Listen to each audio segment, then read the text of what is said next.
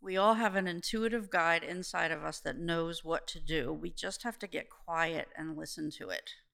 And and and sometimes we need someone to help us.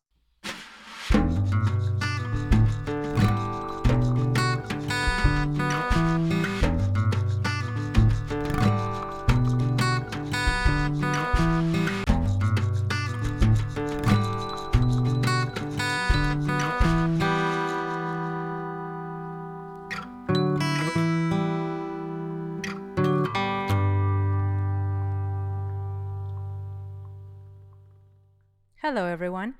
On today's episode, we introduce another Koru team member and founder of A Well Fed Life, Kira Krayman. Kira is a national board certified health and wellness coach and health educator with multiple certifications, as well as a BA in psychology. And once Koru was opened, she was looking for an additional space at which to see clients, and she's been here with us from the beginning, having a wonderful time as part of the team. Kira's passion is to meet people where they are and to support them in their readiness to make changes in their life, even if sometimes they might not feel ready for them. She is passionate about coaching and education and helping everyone improve their health and wellness in the most holistic ways possible. Enjoy this conversation with Koru's very own Kira Krayman.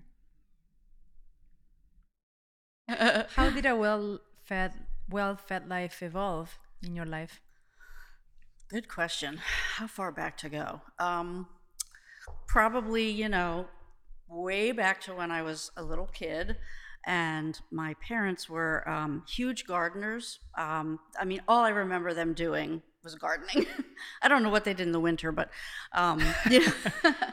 um, and so I would grow my little garden with them. And then when I got to be probably later in elementary school, like your kid's age, even, mm-hmm. um, I would sell my stuff at the farmer's market, which is the same farmer's market that's now in Doylestown. Are you from here? I am from here, yes. Oh, okay. My mother was one of the people who started the farmer's market. Um, it started over in Buckingham um, and then eventually moved to Doylestown. But mm. I remember as a kid in the Buckingham location with my little basket of cucumbers. So, cool. so I've, I've always been really connected to the, the earth and the dirt and the and the the, the produce. Um, uh, and then, yeah, you know, I went away to college, and that sort of went by the wayside a little bit. And where'd you go to school? So I went to Dickinson College in Central Pennsylvania, um, and I studied art therapy.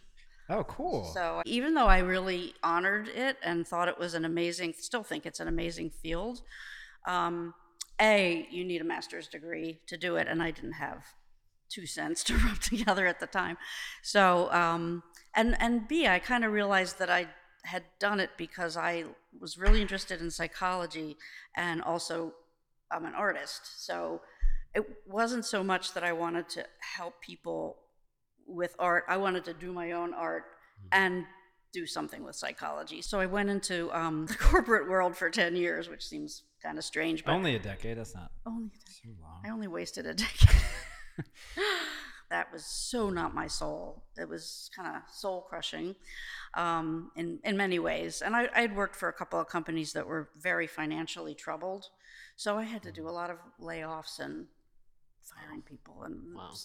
but but as I thought about what I liked about it, I was like, well, I really liked like getting everybody together and teaching them how to use their benefits plans to the best advantage or you know the best way to invest their money in their 401k plan. And so you know what is that you know?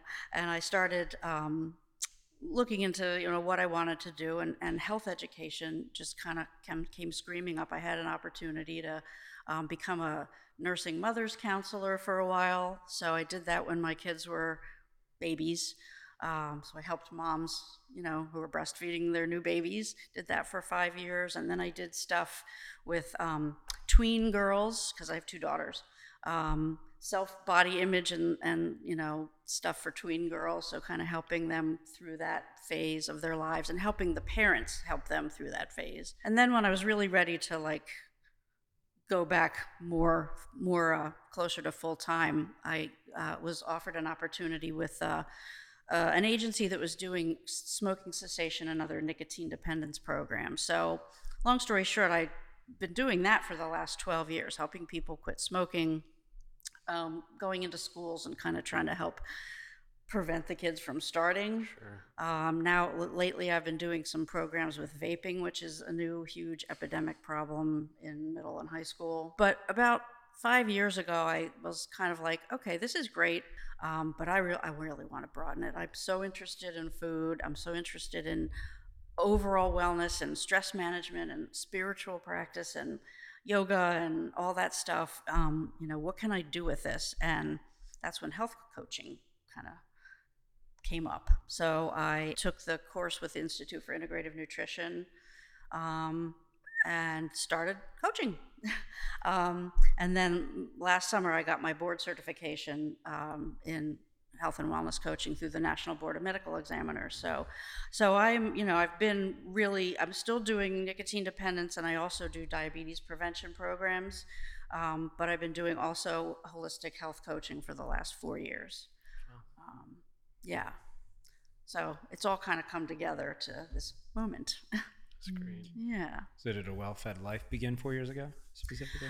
Technically, yes. Yeah, that's when I, uh, well, as soon as I, when did I graduate? Um, t- 2015. So yeah, four years ago. There you go. Um, I shouldn't do that, should I? Um, yeah, four years ago. Uh, once I got my certification, then I uh, came up with the name and did the website and started my business. Yeah, so it's been four years. Um, and I sort of, um, you know, I knew that I wanted to get a little bit more credentialing through the, the other program, so I, you know, really have gone wholeheartedly for about a year uh, with it. So. What is the most fun part of it? What do you love the most about it? What I really love, and you know, um, we can talk about what what is health coaching versus health education, um, but what I love is is listening to someone, and that's what mostly what health coaching is is really, really listening, almost to the point of, you know, where it feels uncomfortable, because that's when the person goes further and really digs into themselves and comes out. So that's what I love is is is is breaching that pause and watching them go, oh, wait a minute. I just realized it's really all about like I don't have enough time to do I'm working too hard. I don't have time for any self-care. Oh my god. And I didn't tell them Mm. you don't have time for self-care. You need to blah blah blah. It's that's not what coaching is. It's about like sitting back a little and pausing and letting them come to it. Um, that's what I love when those moments happen. And they don't happen all the time, but they happen frequently. And inside, are you all zen, or are you just like biting your tongue? You want to say it, you want to say it, but you don't say it. You're like, "Eh." How do you work that out? I do a lot of deep breathing, a lot of deep breathing, a lot of um, self-talk. Uh huh. Don't say anything. Good. You know, let it ride. Let it let you know. Um, if the you know if it doesn't come and I really think it's going to be useful, I, I will say, would it be okay if I shared something and that I'm thinking, whether it's right or wrong, and you'll tell me if it's right or wrong, and then I'll share it. Um, But you ask. That's always, You ask. always, yeah, yeah. Do they teach you those communication skills in the course? In Oh, the yeah. certification? Yeah. Yeah. With IIN? IIN taught some. Okay. Yes, uh, uh, yes, some of the basic things like like sitting and listening and don't say anything and, and let let the person come to it. Um, and then I learned a lot more when I was training for the the board certification. But it, it all does come down to really listening to the person, asking a few open-ended questions, um, reflecting back to make sure you heard them right, or sometimes reflecting back to help them clarify. Um, there, but there's all kinds of techniques with coaching to help someone kind of get to where they need to be. So, how is different coaching, health coaching, than health education? Yeah, so health education is educator centered. The educator is the expert. They're disseminating information about whatever the topic is, and the participant is taking it in and learning from it. Whereas with coaching, the, um, the, the client is the expert. Do people Yeah. embrace that? Do you, th- do you find it easy for them to take that power back on their hands? Sometimes yes, and sometimes no. um, you know, it, and it, it just depends on um, what we call someone's readiness to change when they come in. Uh, you know, if they're way at the top of the chart of not really being that ready, then it, it's hard. They want me to tell them what to do. If they're a little further down and, and they're in the planning stage or they're getting ready to take action on a, a change, then they're then they're more receptive to that, for sure. Yeah, and they're and they're. But I think that people are are so not used to being listened to Mm. that it makes them uncomfortable sometimes. So that goes away pretty quickly after a session or two when they see that you know it's not it's not that uncomfortable and that, that it's good that they have an opportunity to collect their thoughts and come out with something and that I'm not going to leave them like hanging indefinitely and that I will come in and and that when I do come in it helps them pull things out. Mhm. So yeah, it, initially it can be uncomfortable, but then then it gets real fun after that. Yeah. Sounds really good. I'm wondering if you ask them to journal or voice journal or some sort of self reflection in between sessions. Definitely. That's one of the tools. Um, so I use a lot of, or we in the coaching community use a lot of mindfulness uh, practices. Um, Was that a shout out to Amy? I had to shout out to Amy Ward Brimmer. Yeah, you're doing the M- MBSR open workshop. Yeah. Yeah. You too, right, Colin? Mm, Yeah, Both we're of both you. in there. Yep, Mhm. we're Nice. four weeks in. Four weeks in. Yeah, Yeah. You look halfway. so distressed and peaceful. I, I saw that as you walked in the door. All that mindfulness based stress It's reduction. working. That's right. It's very, it's reduced. Yeah. it's so powerful. It Mhm. really, really is. Um, you know, and it's it's a lifelong journey. I think, as is all of this. Life is a lifelong journey. Is that what you were asking? I- Is well, it worth it? I, I was wondering if the journaling is part because I, I see sometimes people naturally self reflect between sessions, and sometimes they need me to self reflect together. So sometimes tools guide people into the how, um, make more out of the experience by looking back and and um, making connections between the coaching session itself and then how is it applied to life, which is the whole point of it, right? Right. Yeah. Absolutely. Yeah, and as coaches, there's nothing more inspiring than knowing people are taking it and Yeah. practicing and adding it to their every moment and n- world. noticing that it's working yeah Right. That's called the maintenance stage of change. so, you know, it's pre contemplation, contemplation, planning, action, maintenance. I can go over that again. Okay. But maintenance is, is where it's just part of you. It's you've internalized it. it's Maintaining that state. maintaining the state. right. pre-contemplation contemplation Planning, planning action, action and maintenance. got it Did you come up with that? No, That's it's part Pr- of- Prochaska's stages of change. It's uh, yeah, Love it. it's a Never heard of it. Yeah. Yeah. It was originally developed for the recovery community, uh, ah, that makes sense. but it's been now applied to any anything you want to do, any behavioral change. well, we're all recovering, aren't we?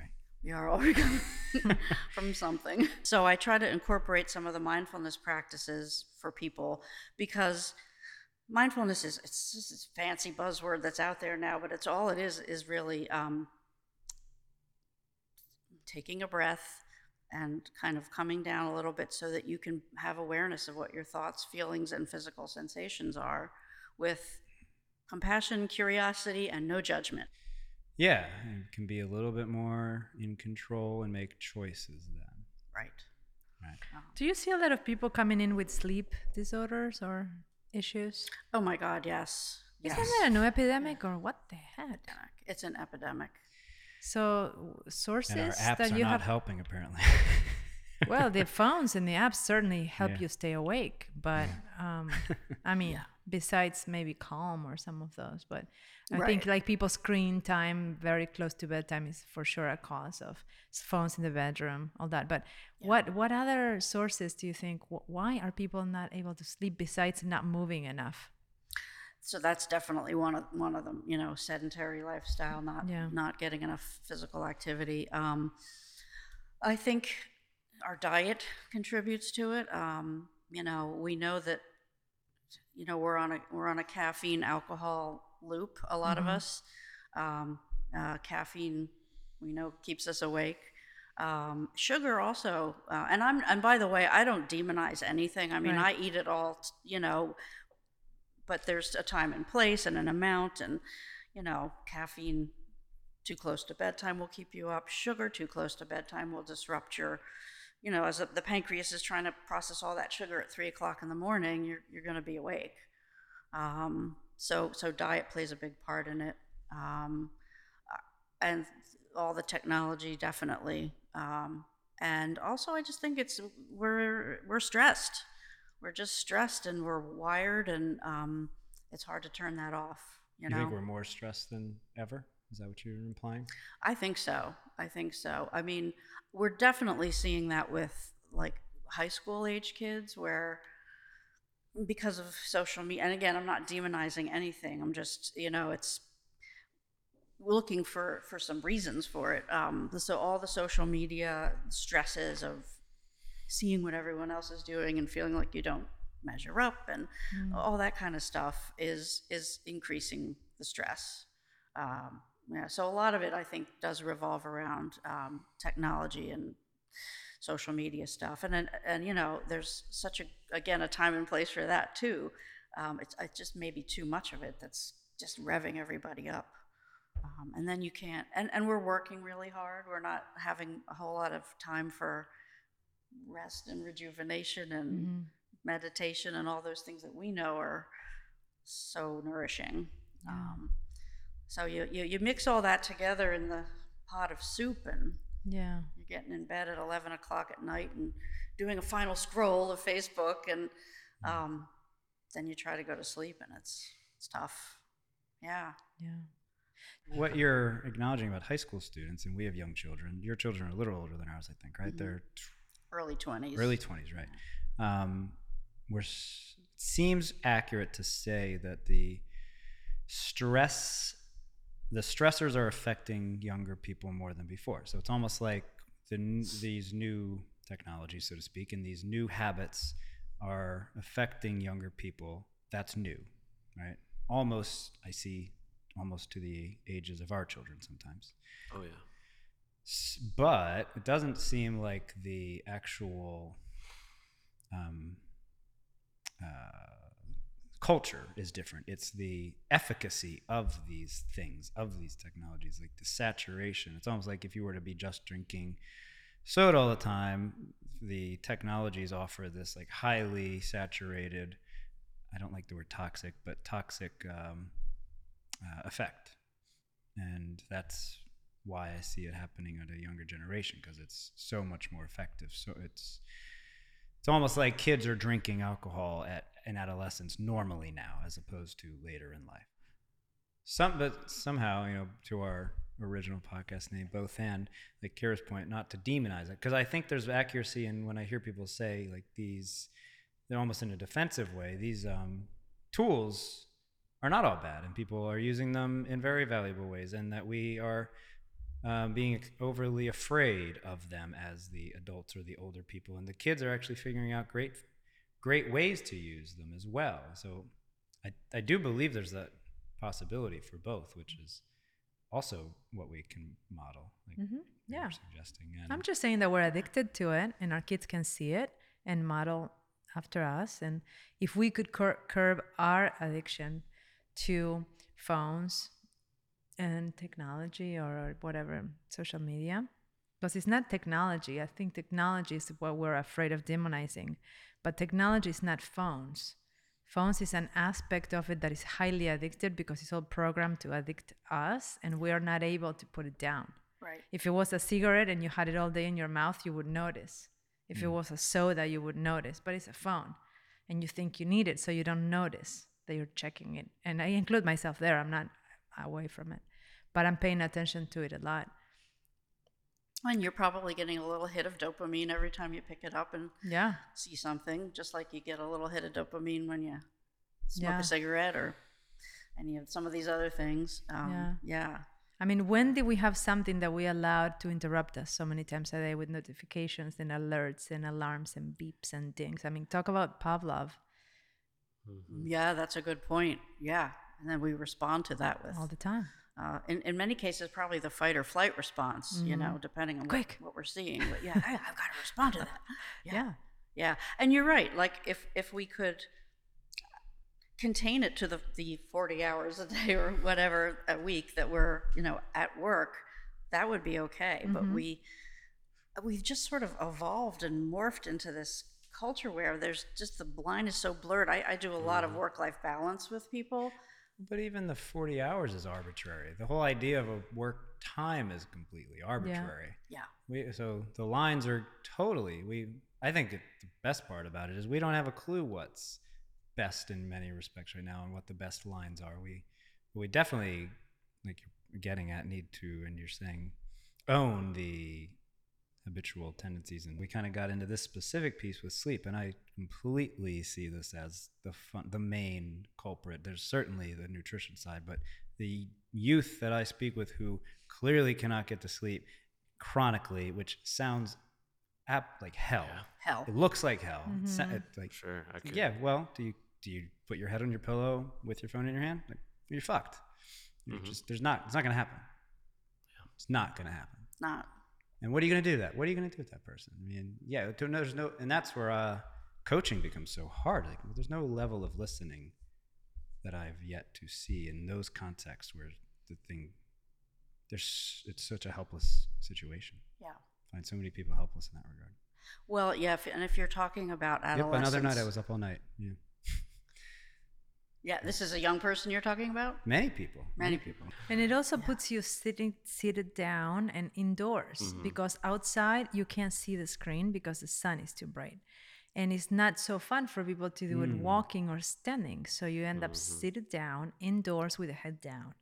So And the head put- down. Yeah. there's Yeah, so there's a a lot of tech neck, they call cervical pain. Tech neck. Right, there's a lot of cervical pain and in even this, you know, deformity coming up mm-hmm. In the next generation that we'll see, and also the the lack of movement. I think is huge, because if you're tired, even if you can fall asleep with the phone in your hand, you know, if you're tired from exercise, from moving, from breathing, and all that sweat, you will fall asleep easier. If you're hydrated, if you're eh, tired, but when you're not moving, you're not drinking, and all you're doing is sitting inside with a phone in your hand, or a video screen, or a video game. I don't know. Sounds like uh, not not conducive to health in the long term. No, it's not. It's not. Uh, yeah, and, and you know, I we have to turn it around because our the the outcomes of all of this are obvious. um, Yeah. In terms of our our morbidity, uh, Right. you know, Morbidity. Yeah. morbidity. We are we are sick Mm. as a nation. Um, you know, everything everything's on the rise. Uh, so whatever we're doing, you know, isn't working. Um, Right. Or, you know. Um, And not to be overly pessimistic, but just to look at the facts and then say, okay, what can can we introduce because we all coach people. Yeah, we've got time. We can find a way and a little bit to shift the optimism, but we can keep going. it's funny. We all had the same thought on that. I Yeah, was like, oh. I really don't want to sound pessimistic or No, negative no. because I'm not. But but no, I don't think that. I think it's a realistic. I think there's a healthy level of realism that we have to respect. We, I know we have to Yeah. respect it. Yeah. And it's good to know the facts. And I was thinking, as you were talking about the, the, the overall population, I'm thinking, okay, it'd be nice to have statistics and, and put some numbers in front of people. So, you know, the other day I saw a very cool post actually, somewhere someone showed me of um, the cost of um, certain luxury items or even like dinner or versus a coaching session Oh, yeah, I or saw it that wasn't that so good i want to frame it and put it out in the walls because you say oh pay for a coaching session too much money well go out to dinner and it's more money or go to the movies or i don't know some other silly stuff I know where to find that. We can. yeah we can so good that. right so numbers sometimes speak really well for themselves Yeah. and then they give people a reality measure reality check and then we can create or be part of the solution for them right, right. for us Yeah, and it's it's how are you going to spend your money? How Yeah. do you? We, we all have a finite, you know, pool. mm-hmm. How are we going to spend it? Um, you know, and, and getting people to be motivated enough to spend it on yeah things that will give them a well-fed life. Yeah. Uh, yeah, it's it's a challenge for sure. For sure. You know, food is a good example of that. Where um, I, I'm- don't have the exact statistics on the tip of my tongue, but 50 years ago, we spent I don't know 30 cents out of every dollar on food. And, and today we're spending like five cents out of every dollar on food. Like the amount that we're spending on food has gone way down as a percentage of our, our income Huh. um, you know, all all all through the way our food system has sort of evolved and fast Evolved, food quote and unquote. Evolved in quotes. all involved in quotes. It's uh, the wrong kind of evolution. But yeah, yeah, you know, make things cheaper, cheaper, faster. You know, biggie size. Fast food is in one boxes. of the in boxes. Yeah, we've come to we've come to believe that we should spend as little as possible on food. So that's a sh- one just one example of one of the shifts that I think needs to happen. Hmm. Um, Yeah. yeah. How do you deal with people's specific dietary needs these days when there's so many nuances in and you know people know a lot more about their health pool whatever it is genes or tendencies or reactions enzymes whatever it is that make people say i don't do well with gluten or or sugar i mean we know what what things are bad in general but um, how do you deal with that when there's so many details So many details. Yeah, Yeah. it's a great question. Yeah. Um, so I have I have a couple of principles that I they're my principles for coaching, which I'm actually about to start a whole series of posts on that. So look for that. Yep. Um, Kier- Coach Kira's eight But principles. not before of- bed. Not not before bed. not before bed before nine o'clock. um, but one of one of them is is, and this is not none of them are like earth shattering, but they are they are core. Let's hear 'em, yeah. Um, yeah. Um, you know, everyone is bio individual, so you know, although there's so much out there about the paleo diet is great for everybody, or the keto diet is everyone should do it, or um, whatever, South Beach, you, you name it. There's so many. I, I don't know them all even, but um, it's just it just can't be the case that that particular diet is for everybody. Everybody has a different need, a different makeup, different you know um, medical issues, different wants and desires, and whatever. So um, so it's really about just sort of um, really listening to people and investigating what they are looking to achieve, you know, with their wellness, um, what they've tried before, um, and you know, what what do they already know about their health? Do they have any diagnoses? Have they had any testing? Um, and then from there, kind of, um, I believe this is just what I believe. I mean, you could ask ten different coaches that you might get ten different answers, but I believe it's about slowly helping them incorporate the best practices into their into their diet.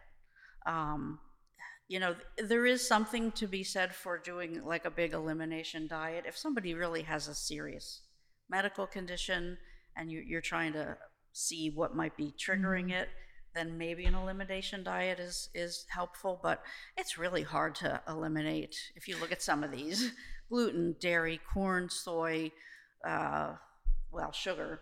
Um, really hard to do.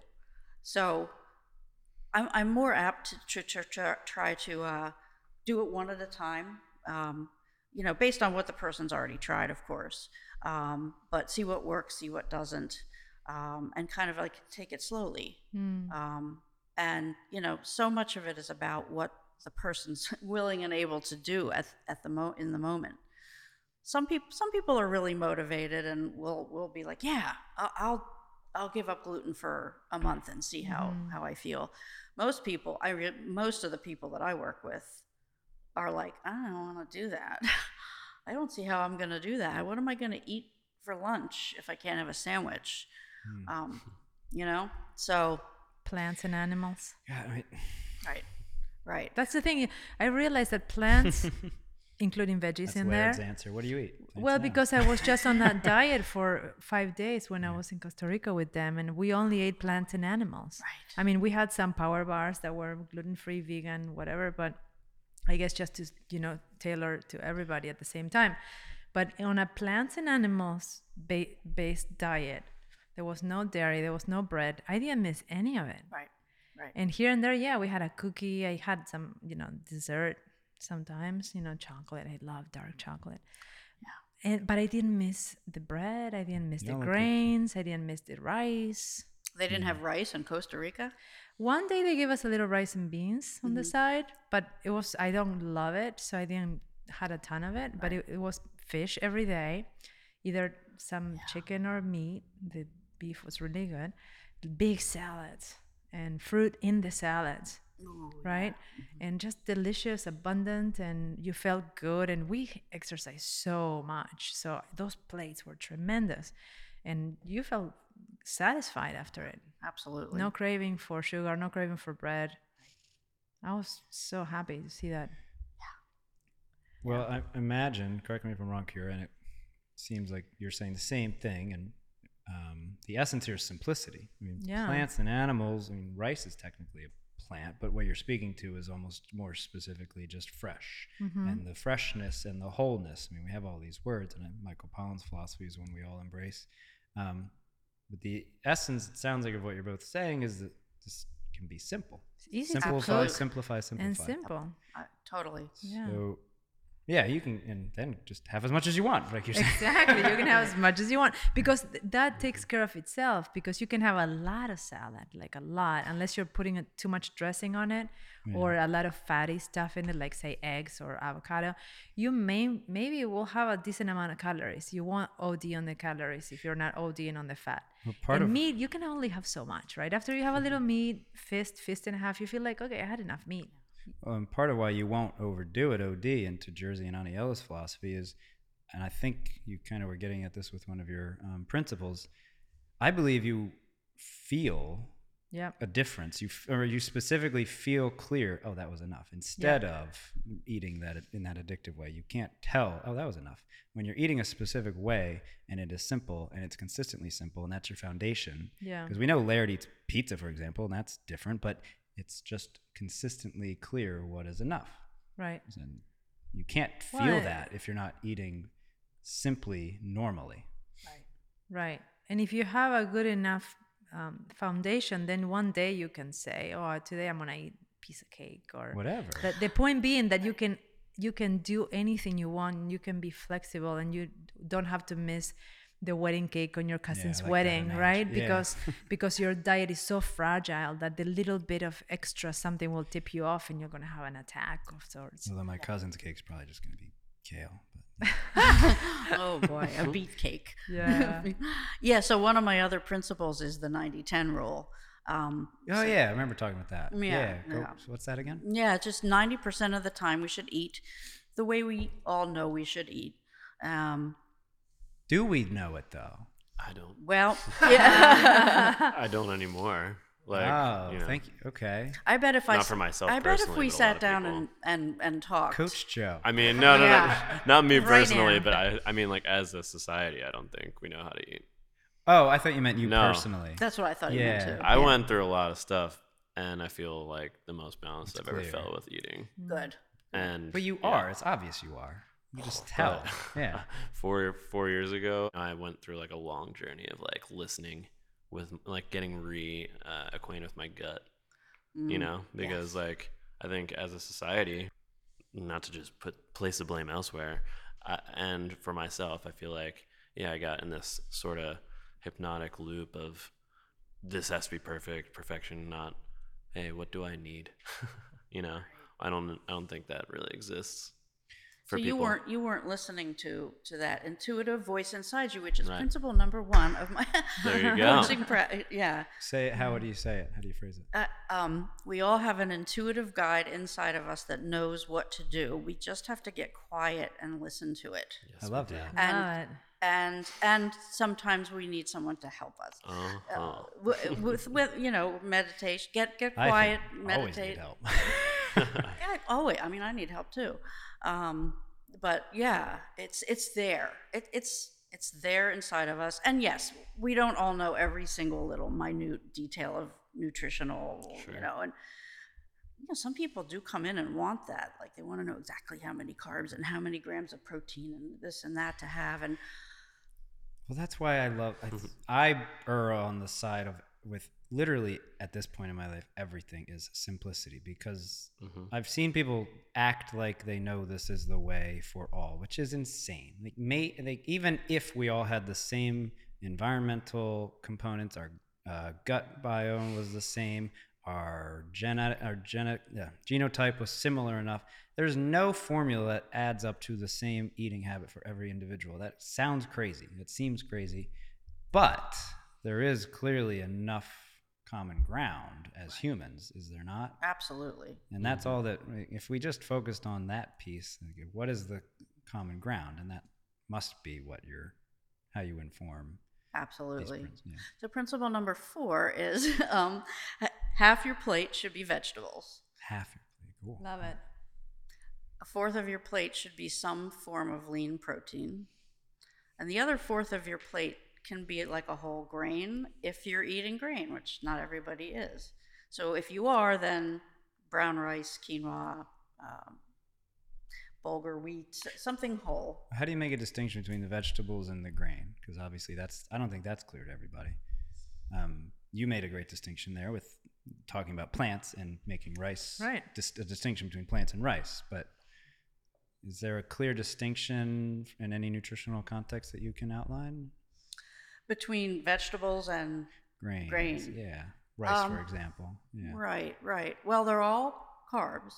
So, you know, there's this word carbs that's become a very, very bad word. Bad word. Bad, very bad. But vegetables are carbs. I mean, um, Fruit, is carbs. fruits fruits are carbs, grains are carbs. Um, so so they all fall into that plant-based carb realm. Um, now within within a carb, not to get too technical, but you know, I, I say get technical. I can get to a If point. yeah, yeah. yeah. Well, well, you know, so there's there's different breakdowns of sugars, starches, and fibers within a carbohydrate. So, like a potato has a lot of starch and a fair amount of sugar, not much, not a whole lot of fiber. Piece of broccoli has a ton of fiber, or no sugar, or very little starch. So, you know, we've we've somewhat demonized the starchy carbs, uh, but I mean, I think there's a place for them certainly. Um, I guess you know, rice or grains would be carbs that are probably they do have fiber. Um, and probably a little more starch than like broccoli or lettuce or something with some of the green vegetables. But they're all plant based and they're all carbohydrates. Uh, I love quinoa because it's a carb, but it's also got complete protein in it, Yeah. um, unlike any other grain. Um, like like if you're a vegetarian, in order to get a complete protein, you have to mix your your brown rice with your beans or something to, to get all those amino acids. But quinoa's got it all. Yeah. Um, that's so I think that's a go-to. Uh, How about sweet potato? I love sweet potatoes. yeah, they're great. My faves. They're great. Um, a lot of fiber, a lot of starch, but Good who starch. cares? Yeah. a lot of a lot of vitamins and minerals. Yeah, And mushrooms. Mm. mushrooms have actually have a lot of protein. Love If you can believe it, I never knew that until I started looking at. I l- they they taste like meat. Yeah, those lion's mane. Fifth shout out to Fifth Street. Those lion's mane are like it's like eating yeah, Steak. steak. Yeah, yeah. it's so good. It's a great substitute. Yeah, Yeah. yeah. Yeah, I want to find a way to make um, to just camouflage the the earthy flavor for children to eat mushrooms because Yeah. they love fish Butter. and they like butter. no cheese though, because I'm done with cheddar on everything. But You're um, done. You're done. I don't want cheddar on everything. For children, you know how the they kids, put yeah. che- cheese on everything, Yeah. so so kids uh, That's eat it. funny. yeah. Yeah. Butter, huh? Okay. Ah, whatever. Can't go wrong with. Isn't that like a cooking adage? Just add more butter. I was just hearing that buffalo butter is really good for you, better than cow butter. Oh, Sound, I've had it before. Yeah, I've had me too. Sheep. I think I've even had donkey butter once. whoa. But buffalo. Speaking of four-legged good. animals, Uh-huh. um, Humans. yeah, no, nah. so uh, horseback riding. Can we uh, diverge into horseback riding? Is that okay? Because we've been talking about diet and food for a number of minutes. Because I know you have horses in your life, and I am curious. Yeah. Can we can we talk a little bit about horses? Sure. Sure. wh- Okay. Whatever you guys want to talk about. Okay. sure. Well, and your FI yesterday. Sure. Oh yeah, I definitely want to talk about that. Yeah. Okay, so you pick That was what you want to share first. Well, so I'll quickly share the horses. Um, uh, yeah, I mean, I've, I've been w- riding since I was a little kid. That was, well, yeah, elementary school, I guess, um, was major passion. Um, and I'll just fast forward to when my daughter was about seven. You know, we were trying all the things the softball and the gymnastics and the dance and the this and the that. And both of my daughters tried everything. Um, and my younger daughter got on a pony and was like, this is it. so, from about the age of seven or eight on, that was her passion. And I had sort of taken a long break from riding because it, I didn't have any money and whatever. And I didn't have a, a steed on which to ride.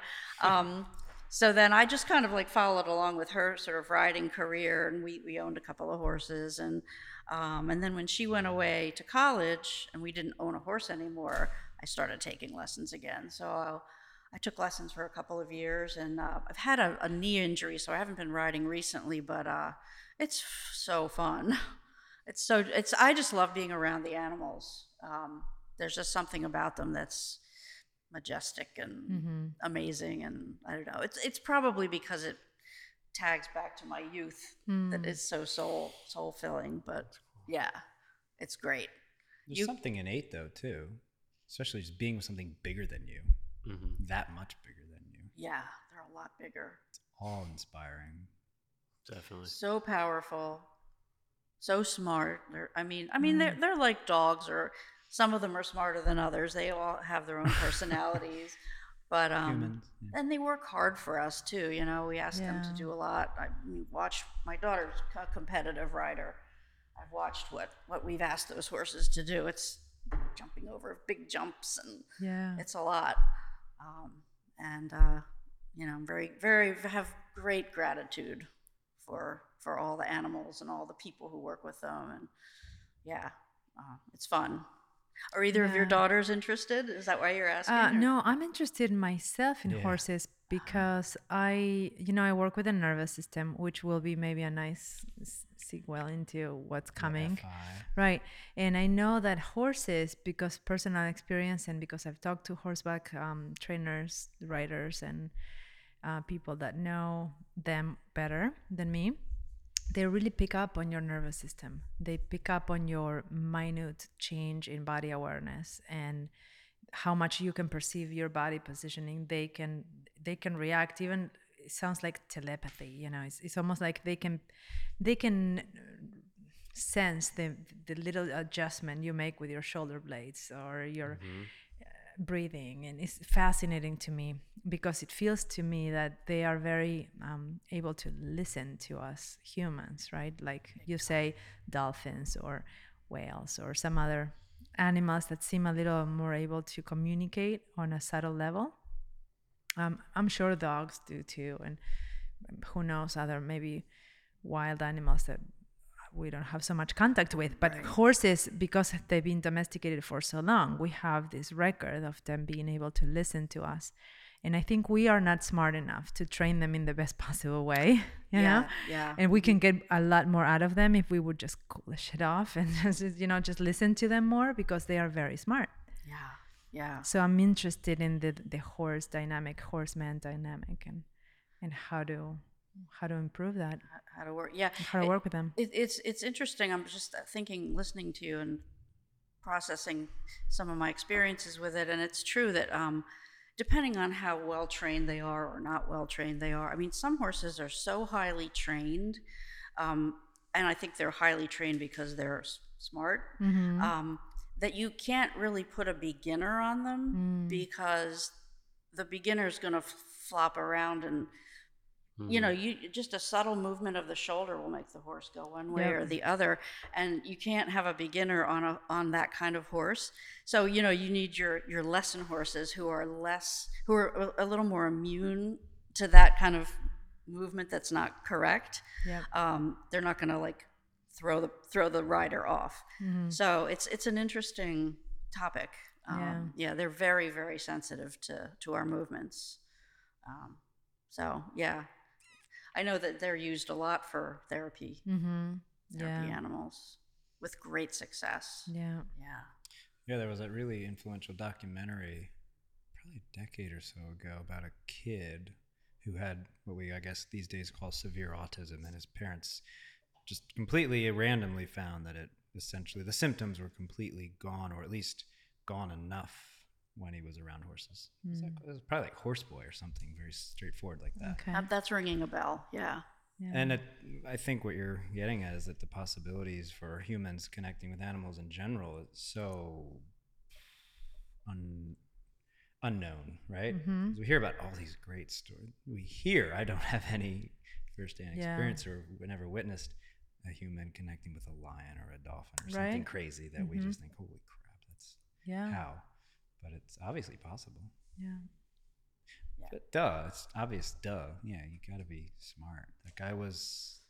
It's like uh, yeah, we don't. It's not worth going down probably, Right. especially given time. Right. Right. But you wanted to get into FI and have nervous the nervous system, which Yeah. you know it. There is why we add the Feldenkrais. I mean, oversimplifying here is there's a there's an inherent uh, aggression, if you will, and predatorial side to nature. So, but w- we also have to learn, or it's important that we learn, and that's fundamentally what it's one aspect of the Feldenkrais method.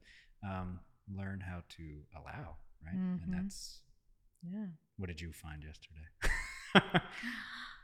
Oh, but it was your first functional in It was my second second one. functional Yeah, integration. Yeah. yeah, yeah.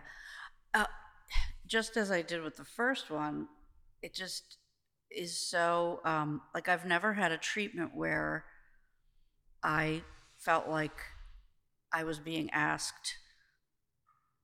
How do I put this? To be aware of what was happening and to be a, a team member with what was happening in my body. Like you go to chi- whatever a chiropractor, massage, good. whatever, and you get a treatment done to you, which is great and wonderful and gratitude and all that. Um, this just feels more like a team. I don't know if it's because you're so amazing or if Aw. every Feldenkrais practitioner, but Thank you, Kira. really, She's exceptional. But it, that's what I've heard. Come on, guys. I you. have heard that from other people. I'll agree. Okay. Thanks. I'll yeah, because. I've never done Feldenkrais it, yeah. before. So, um, but it's I, I really need that right now at this point in my life to, to, Mm. to be a team with whoever I'm working with to help my own wellness. So you know, just like a light and day, night and day difference from other treatments, uh, and just in that respect. And then in terms of so you're saying there's a distinction there where you're not having something done to you. You're in, there's something that you're taking part in. There's a ex, uh, learning that you're experiencing with someone. correct. Is that fair? That's right on, spot on. Cool. Yeah, That's a big difference. Yeah. yeah. Yeah. You were gonna say more. Yeah.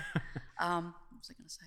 Yeah. Um, yeah. So, so I've learned, like we talked about the first session, I've, I've learned that I need to slow down and, you know, just a couple things like that, that I, I wouldn't have learned something like that in, a, in another kind of treatment. So, um, yeah, it's really powerful.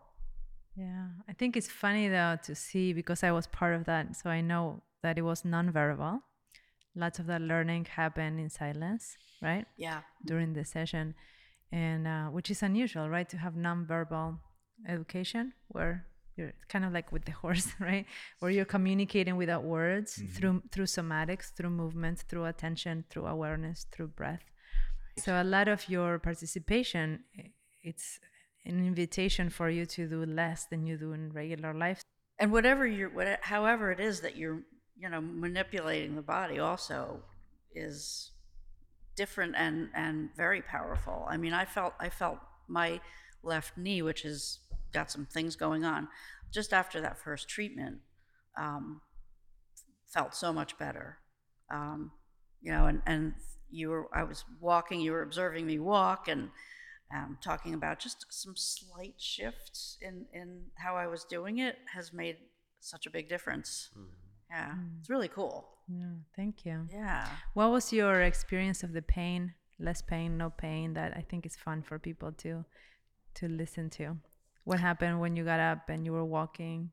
yeah, I felt it was so my hip was kind of what we worked on yesterday, and um, yeah, I mean it felt way more open. Um, huge decrease in the pain just walking around. Um, and then when I came in today, you were like, "How is it?" And I was like, "I don't know. I haven't really thought about it," which is pretty much says everything, right? Like I, I always said, I said I felt it a little when I was doing yoga, my yoga this morning, of course, because I was in a deep warrior pose or whatever, I was going to feel it. But um, just doing my day and walking around, I wasn't even thinking about it. That is brilliant because when we have pain, sometimes pain takes over front and center of the attention. So then it's so distracting. It's the only thing you can think about. And of course, if you're looking for it, you're going to find it. It's like, what is that word? Waldo? Uh, the, the books, right? You're looking for pain. You're looking for Waldo, right? You're, you're going to find it. We We it's also going to move in your body until you find it. Right. We call, also call that confirmation bias. Sure. If yeah. you if you think something's going to be there, oh, you'll find it. yeah. Yeah. Right. But you weren't even thinking about the pain. Mm-mm. I love that. Yeah. So something did change in your neural structures, in your brain, in your nervous system, your attention, or you put your attention somewhere else. I don't know. I- Yeah. I, I don't know if it's fun to explain it, but more to experience it. It's amazing to see the breath come in. That happened with Right. both of you during our sessions. That like, when you "Ah." got to a place of um, Mhm. allowing, right, your body either finds rest or I'm supporting it or you're letting some of that work diminish and then the breath comes in right on its own on without its own. It's huge and it's deep and it's ah, Natural. than normal. yeah. And my teacher, one of my teachers, my trainers used to say, you know why did she take that breath right then? Like, no, why? Because she can. because now she can breathe. you Yeah. know? Amazing. Right? So Right. you think about what what about the rest of the day? yeah hear that Well, improving function and being focused on function is the foundation because what matters, I mean, hence movement matters. I mean, if you can't even move eventually, whether it's at 50 or 80, you, it sucks. I mean, that's that's hell. Yeah. if there's anything that's going to make or break your quality of life, like, obviously, you got to be able to function. Yeah. And one thing that Feldenkrais does really well, both in the private setting and also in the group class, is to allow rest to be part of the movement. So we don't value rest enough in our culture. We take it as lazy, unproductive, So- wasting time. Even building rest within the movement, in pacing yourself, adjusting the say the gait of your walking, or how long do you want to bend over before you walk around or go get some water.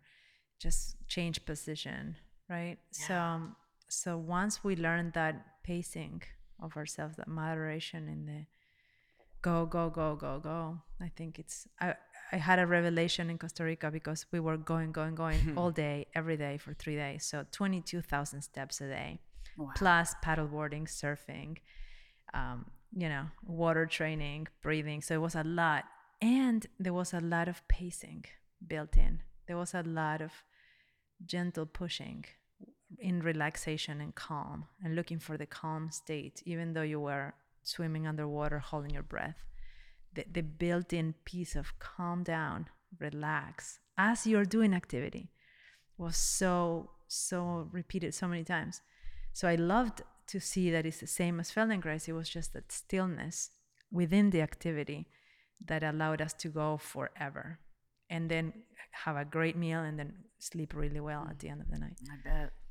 Yeah, we, we know this just from observing what Gabby and Laird are and uh, other people. They're elite functioners, they're elite Right. performers, they're hum- but they're just human. We know slowing down Mm-hmm. is the, if not the, one of the main kernels of being able to function elitely, perform well. All- It's we know that. Yeah. You heard Why- that yourself. Remember after the first session, the First- voice came in? Totally. I mean, it just was like, oh my God, I have to slow down. Yeah, I can, wherever you can learn that, however you can implement that, that's that's the point. Yeah. Yeah. And we're doing that in the face of a culture that is driving us in the opposite direction. So Yeah. I think this is like, just get this message, Yeah. whether we're talking about movement or nutrition or mindful, whatever, just to slow down and It does seem to be consistent focus. Yeah, the consistent piece. yeah. Um, yeah, especially because that's cultural part doesn't. hmm, I wonder if it's going to change without a crash, or if we can catalyze a change. But either way, it's it's there. Yeah. And the more we engage in it ourselves, it is absolutely true that we are creating our own culture. Um, hopefully, not a bubble. right, right, right, right. No, I think we're in a. I, I, I, I see a lot of positive coming out of this, knowing what we're dealing with. I, I'm an optimistic person by nature, but I also see that in every time, like, think of the Renaissance, right? Every time there was a lot of darkness and shit going on where people were like in, in, in, in big holes of, of culture and, and nothing seemed to um, sustain be sustainable then then this life emerged right? And and Something broke through. and something broke through and there were maybe a few people maybe it was not masses but maybe a few people that had something solid and then more people followed them and then it was com- almost remembering what we're made of as humans right? Because we do have that within us it's just we forget so part of it is just being aware of what what are we dealing with. Wake up. Let's wake up and let's keep moving uh, because emotion is forward, no doubt. We're not gonna go back. Say, oh no, I don't want the phone. I don't want technology. No, I don't want. No, no way. We're gonna keep moving forward. Can we move forward with blindfolds? Yeah, eh, not so fun.